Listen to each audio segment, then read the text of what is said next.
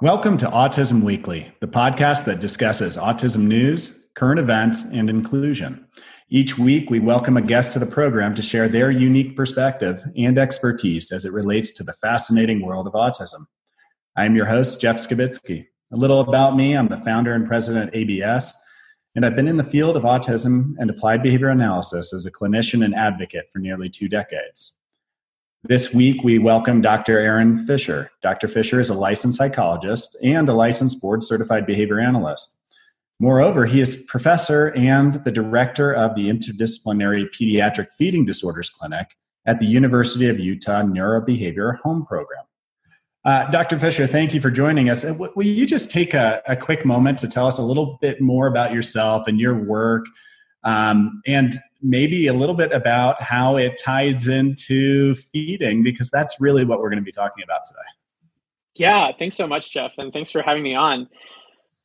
A little bit about me. I my work really focuses on the intersection of technology and behavior mental health services, and That, that's pretty large and encompassing, but one big part of the work we do, like you mentioned, is our interdisciplinary pediatric feeding work. And we've been doing this work predominantly focusing on telehealth applications to this work. Um, even prior to COVID, we were really thinking about how we could get into families' homes in really intimate ways, sitting at their dinner table without actually sitting at their dinner table. And we really wanted to make sure that we were providing comprehensive access to great care, Um, particularly behavior analytic care around some of these feeding um, needs that are around. Okay. And I, I think the fact that you're able to be in those environments, uh, being able to observe the family in their natural uh, way of life and just see what that flow is, is probably so empowering. And it actually leads me to, I guess, a, a story I'd love to tell first uh, and kind of tie this into your work and um, and hear a little bit about what your perspective might be on it. But um, I, I was reading a Washington Post article, um, and this one was written uh, September twenty-second. And it was about uh, a young girl in Massachusetts. Uh, she's eleven years old. Uh, and COVID really put her through the gamut. Not that she had COVID, but the structure of her life changed. Her anxiety went up, and because of this, she started refusing foods. The only food that she would eat was SpaghettiOs. Uh, go figure, right? Um, and, and we would all think, kind of like Twinkies, SpaghettiOs are out there forever. Like, you're always going to find a can of SpaghettiOs, but uh, she couldn't find them, and her family couldn't find them, which created so much stress for everybody. Um, and this became a hot topic because it started trending. And it seemed like people all over the world, at least in the U S, were sending over SpaghettiOs to this family. So in the situation of the girl who doesn't have the foods that she needs, has high stress, people are sending her things that maybe aren't healthy, but they're doing what's right at that moment in their mind. What is your perspective? How do you see that event? Yeah, that's such a, a great article, and um, I'm so so glad to talk to you about that. It, it really was a really happy story, right? We're like, yeah, people in the community are coming together and they're sending all this food, um, which was so important to that family to keep their child alive.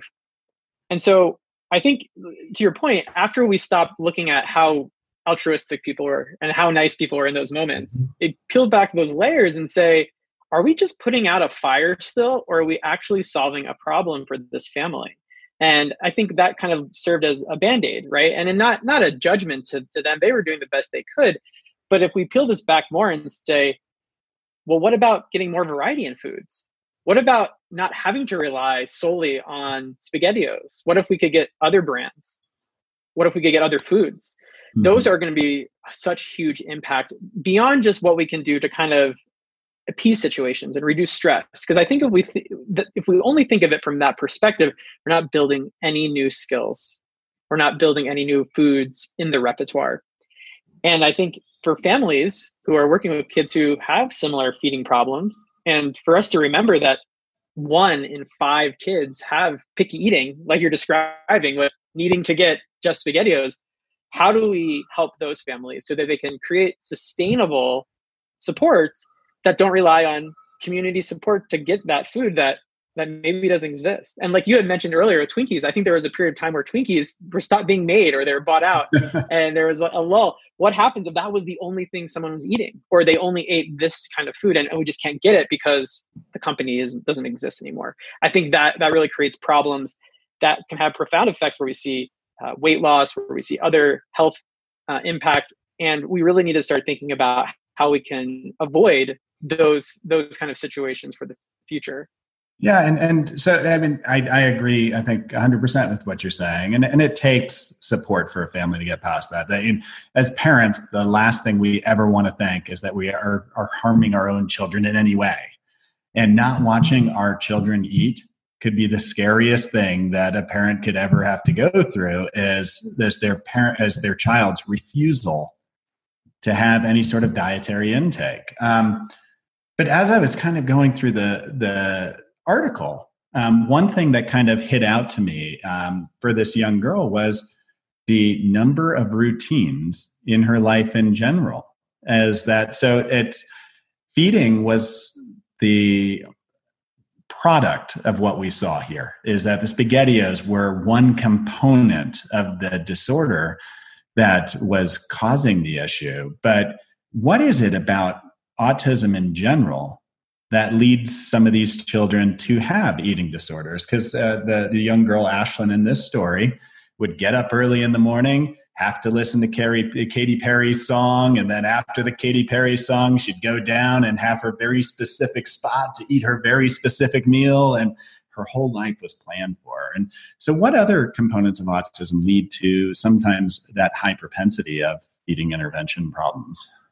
Yeah, I'm so glad you brought this up, because we do see this. We see about eighty to ninety percent of individuals who have autism spectrum disorder are impacted by some form of feeding problem, like you're describing, particularly around the food selectivity. And it's really, if you think about what the core symptoms are of autism, which are social communication problems, restricted, repetitive behaviors and interests, and some hypo or hypersensitivity to sensory situations. And you think about food and you go, food's a really sensory experience, a lot of smells and touches and taste, textures, things like that. Now combine that in with what you're saying, your routines. I like it prepared this way. The temperature is perfect. I like it when it, the color looks that way. And there's there's comfort in that routine. And there's comfort in, in having that predictability.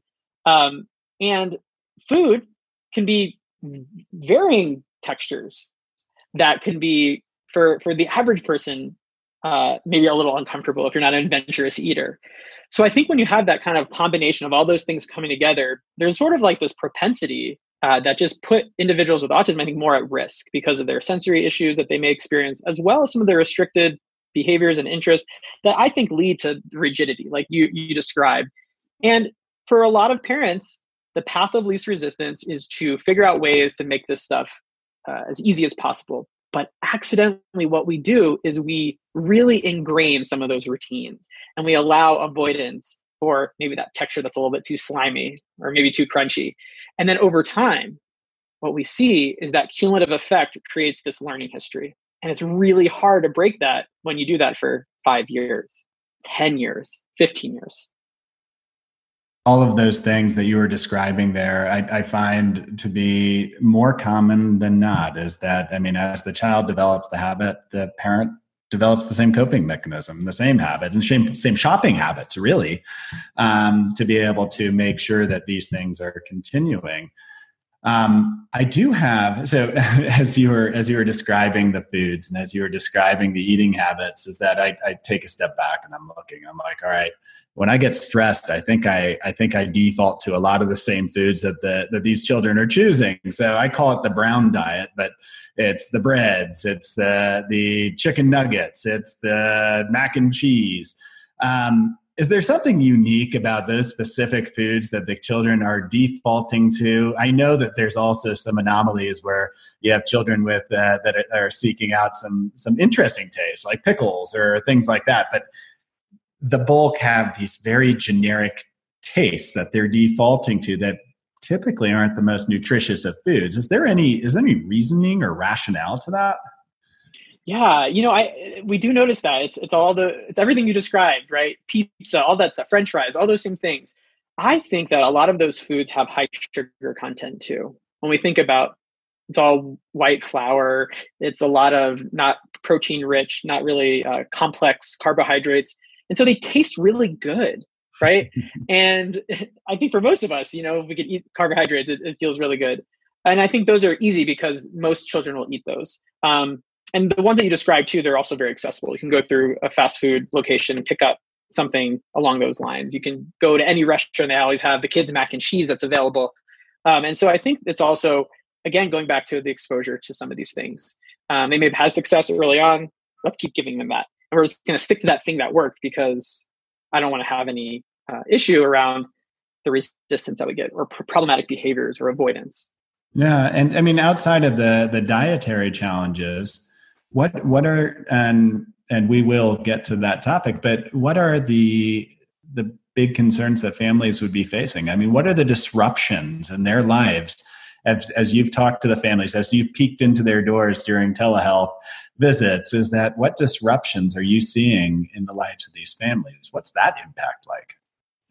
It's so interesting because the impact is is immediate to the family. So the parent has to make a second meal every night for dinner. That's that's extra time. And if you're raising a child with a disability, you're already under a lot more stress.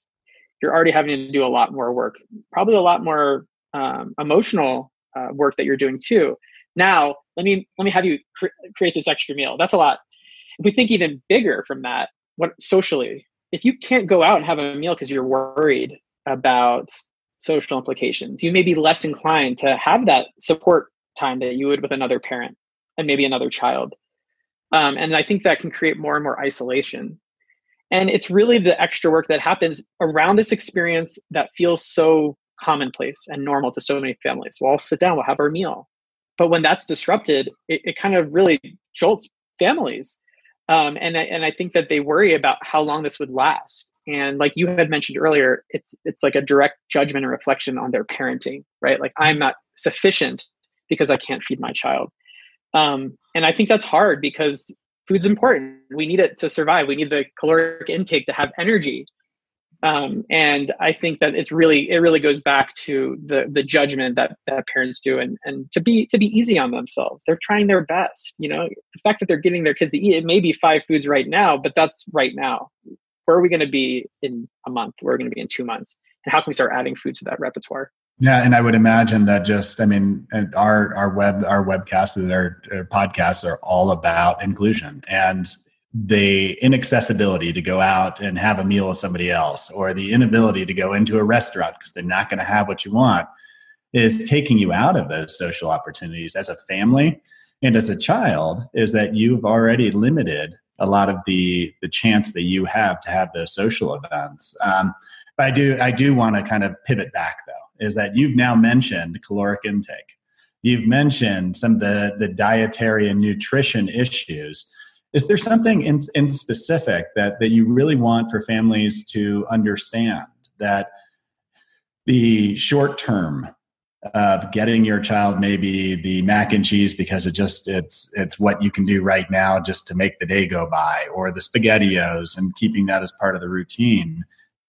Is there something that, that you can add to the situation to help them to understand why you, that change of behavior is necessary? Yes. And I think the, the biggest lesson I learned is from our nutritionist who's in our interdisciplinary clinic, who I've learned so much from around these same questions that you've asked. Because, yeah, it's like, well, if we're getting kids to eat, well, what does it matter? They're eating. But it's that cumulative effect of years and years and years of only being able to eat those things that you really start to see lack of uh, vitamins and minerals and just building blocks that we need for our, our bodies to be successful. We know that children with disabilities are going to have more issues in school. They're going to have more issues socially with their adaptive skills. For me, I'm thinking I want to give them the best chance possible. And I know that if I only ate pizza and mac and cheese and french fries, my my ability to think and to do all the things effectively goes down a lot. And all I really want to do is sleep. I'm lethargic. I, I feel more foggy. And so I, I try to really, work, when we work with families, try to pull in a lot of the nutrition help that we have around what is the balanced diet. And it's not that you need to eat every vegetable that exists, but could you at least get two that are kind of easy to incorporate? And so it's figuring out really realistic solutions that meet the vitamins, the minerals, the caloric intake, in ways that are sustainable. And I think that's why when doing this work with feeding, it's so nice to have a consult with someone who, who that's their expertise, where they can look at a three-day food diary and say, well, you're missing this vitamin and this mineral. And if you can, I'd really like to see a higher proportion of protein rather than some of those simple carbohydrates. And then that really starts the conversation of, well, what proteins can we start with? And are we going to start with uh, Beyond Burger meat? Are we going to start with real beef? Are we going to start? And, the, and I think the great thing about food science and where we're at today is there's a lot of accessibility to, to different foods. And if we notice that uh, there's food allergies, we we have a lot more accessibility in our grocery stores to actually get some of this stuff, where I would say maybe five, ten years ago, it was slim pickings when you walked down the aisle and, and really wanted to find better and, and higher quality foods that would give that sustenance. For a child with autism who's already trying to catch up on the social aspects of life, the learning abilities, being able to stay engaged at times, and then also sometimes having those physical limitations, is that these dietary decisions make a bigger, more impactful path for them. The uh, you've been doing this for quite a while, Doctor Fisher, and I mean, I, you probably have a ton of stories. What's your story of hope for families on these things? Yeah, you know, we've had so many great stories, and I think that's been such such of the big piece of the re- rewarding part of this work, is to really see that you can have success for, for many families. But let me share one, and this is this is a little bit of an older um, individual that we served. This individual came into our clinic in, in their early twenties, and so the reason I'm starting here is because this was a, a lifelong history of food selection and food refusal. So when we saw this individual come in, this was an individual with autism spectrum disorder um, and had um, some intellectual uh, disability as well. We found that this individual only drank chocolate milk, potato chips, and saltine crackers. And so every time they would come in our clinic, that's all that they would bring. And that's really hard. That's a really hard diet to maintain. The nutritionist and I had some great conversations about just how this individual could could survive in a healthy way, just eating those things. And we committed to really change this. Now, let me let me give some other context. The reason why this individual had such profound food selectivity is because this individual experienced some trauma early on um, in their life, where feeding became a traumatic experience, where a parent who was at their wit's end trying to get their child to eat Uh, would try to feed them, uh, essentially restraining them uh, using kind of like a mattress or something like that. Now, as you can imagine, you you can empathize with the parent who feels like, I, I have to keep my child alive. I have to feed them no matter what it takes. But that created some long-term issues. So this, so we fast forward to the early twenties. This individual comes into our clinic, and we spent months just getting this individual to feel comfortable in our clinic and to do, do this work with us. And we paired Uh, Disney's music with with just time spent in there. Once we could get past that and have more of that positive interaction where they realized this was a safe place we could come and have food out, we started to introduce more and more foods. We worked with this individual for two years. It was a long time. That's a long treatment case. But we stuck with it. And we slow and steady, once a week, did outpatient work. And by the end, we were able to have brown rice, chicken, grilled chicken, and broccoli as part of the diet. Now, that's a substantive change from potato chips and chocolate milk and, and saltine crackers. It took a long time, but in the big scheme of things, we changed the trajectory. So now moving forward, there is so much more that's available. The good news is, if you can do these things early on by doing slow and steady strategies where you're making eating fun and you're having a positive environment supporting these things, and you do that when a child's two versus twenty-two, you can pivot and make those same improvements in a lot less time. And yeah. so what, what I'm trying to, sh- to show through this, through this story is two years for twenty-two years of kind of learning isn't that bad, if you ask me. Not at all. And I think we can do even quicker with, with children who have just less time learning other ways to eat. It sounds like, I mean, I'm, I'm listening and I'm listening from my clinical lens as well, is that uh, your your behavior analytics side is is probably shining with that particular individual, is that you put in some of those pairings. So you want that relationship to food to start to change. So how do I do that? I, I build that relationship the way that I need it for it to be successful.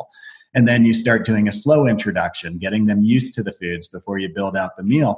But you, doing it in a feeding clinic when you only have one time per week, it sounds like having an interdisciplinary team and then also a team that whether it's the family, the stakeholders, or at-home treatment is what's needed in a lot of these cases in order to build the opportunity and consistency. What's, what do you see the value of taking what you're doing in the clinic and moving it into other environments with other people helping to support your plan?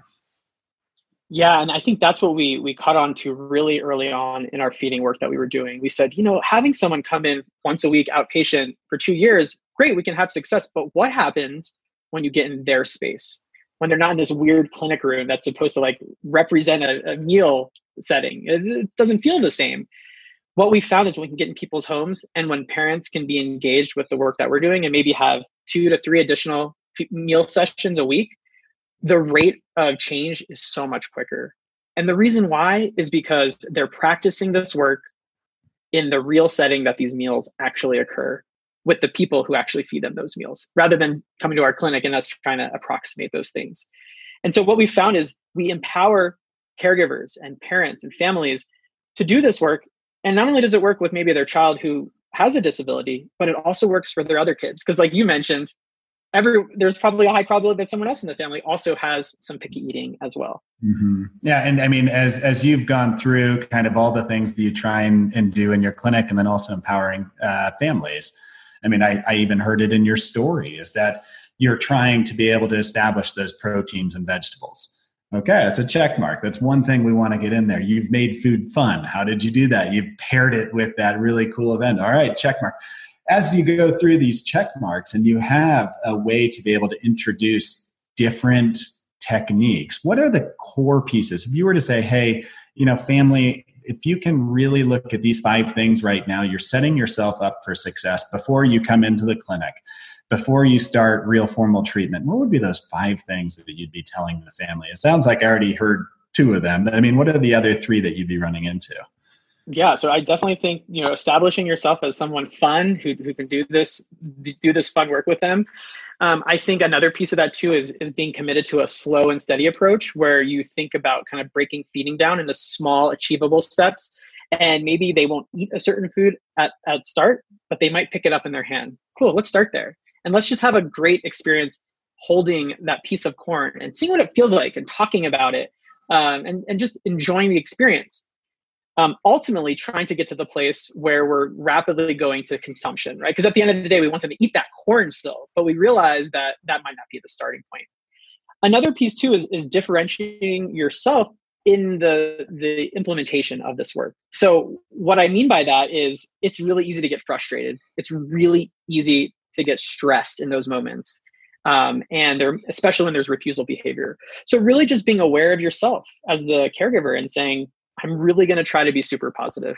I'm going to try to ignore those moments where I'm exasperated, because I know if my child sees that, that's just going to create some tension there. So I think that's a hard part, but something that we can do.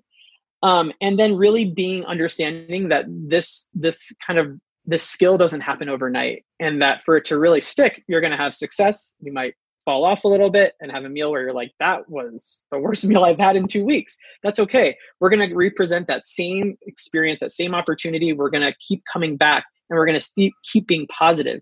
I think that persistence, I think that slow and steady approach, and being, being positive overall is really going to set the stage for all the other work that maybe you would get if you come into a clinic like ours, where we're going to really assess and, and hone in on some more of those uh, nuanced uh, problems that are, are occurring. Yeah, I think even having those general tips that you just gave right there are going to empower so many different families, um, because I don't think people typically know where to start. And and maybe maybe that's where we where we wrap up is, I mean, if you are if you're hearing from a family that they're having these challenges, or your own child is having these difficulties, who do they turn to? Who do they talk to? Who, how do they get to the resources? I mean, there's there's one feeding clinic, but there's uh, there's got to be other resources, and, and throughout the nation, like, how do they access this? Yeah, you know, there's some great resources online. Um, Feeding Matters is a like a parent-led organization that has some great resources for clinics across the country, and I and I believe ours is included in that. Um, but there are some great clinics all over the U S that that do this work, um, and some that do even more intensive work than what we're able to do in our in our outpatient clinic. But I would really encourage you to, as parents, to, to talk to your pediatricians, but understand that that maybe you have to go beyond the pediatrician and that the pediatrician might say, they, they just grow out of this. What we find is that's not true. They don't just grow out of these things, that there has to be intentional um, supports to actually get, get children through these things and families at that. Um, so I think really using your resources, also reaching out to educators. Um, there are some great uh, resources in schools, occupational therapists, speech and language pathologists, and they may not be able to provide those services in the educational context, but they may have a close colleague or be aware of a clinic in the community and could could give that warm handoff and at least uh, initiate some of the, the first steps to get you in that place. Because I know for me as a parent myself, some of the hardest part is just calling those people up and, and getting that first visit scheduled. And so having that support to transition, I think, can be so critical. Well, thank you so much for joining us. I, I think that what you have laid as an outline right now is going to bring about a lot of good discussion, but it's, it's going to give the arrow to families on how to start moving through the process. So we appreciate the fact that you're able to come on today and share some of your knowledge. Jeff, thanks so much for inviting me to come on. It's, it's really my pleasure. And I'm just so excited that more families will be able to hear this podcast and learn about some strategies that hopefully can benefit them and their, their children. All right. Thank you. Uh, another great opportunity to talk with a specialist who really can give us that key information. Um, when you sit back and you look at that initial story, you hear a, a child that was really struggling. You hear a community that came around that child to help find the SpaghettiOs in this particular case. Um, what we learned, though, is that there's multifacets to this. We learned today, you know, where this problem stems from, whether it's the sensory issues, the anxiety. Um, you're looking at this routine that the child was going through. All of these are factors that exist for a lot of children with autism that create feeding problems. And Doctor Fisher was able to highlight that and to put in perspective what it means if we don't provide the appropriate treatment, if we don't give the child the chance to get the nutrition they need. His story of being able to go from uh, twenty years of one routine of a very restricted diet and putting in the time of two years to really work on it and being successful and growing the amount of nutrition you get should be empowering. It, it should give us all an indicator that this change is possible. But once again, uh, thank you so much uh, for your time today on our podcast. And we hope to bring a little bit more of autism in the real world back again next week. Thanks.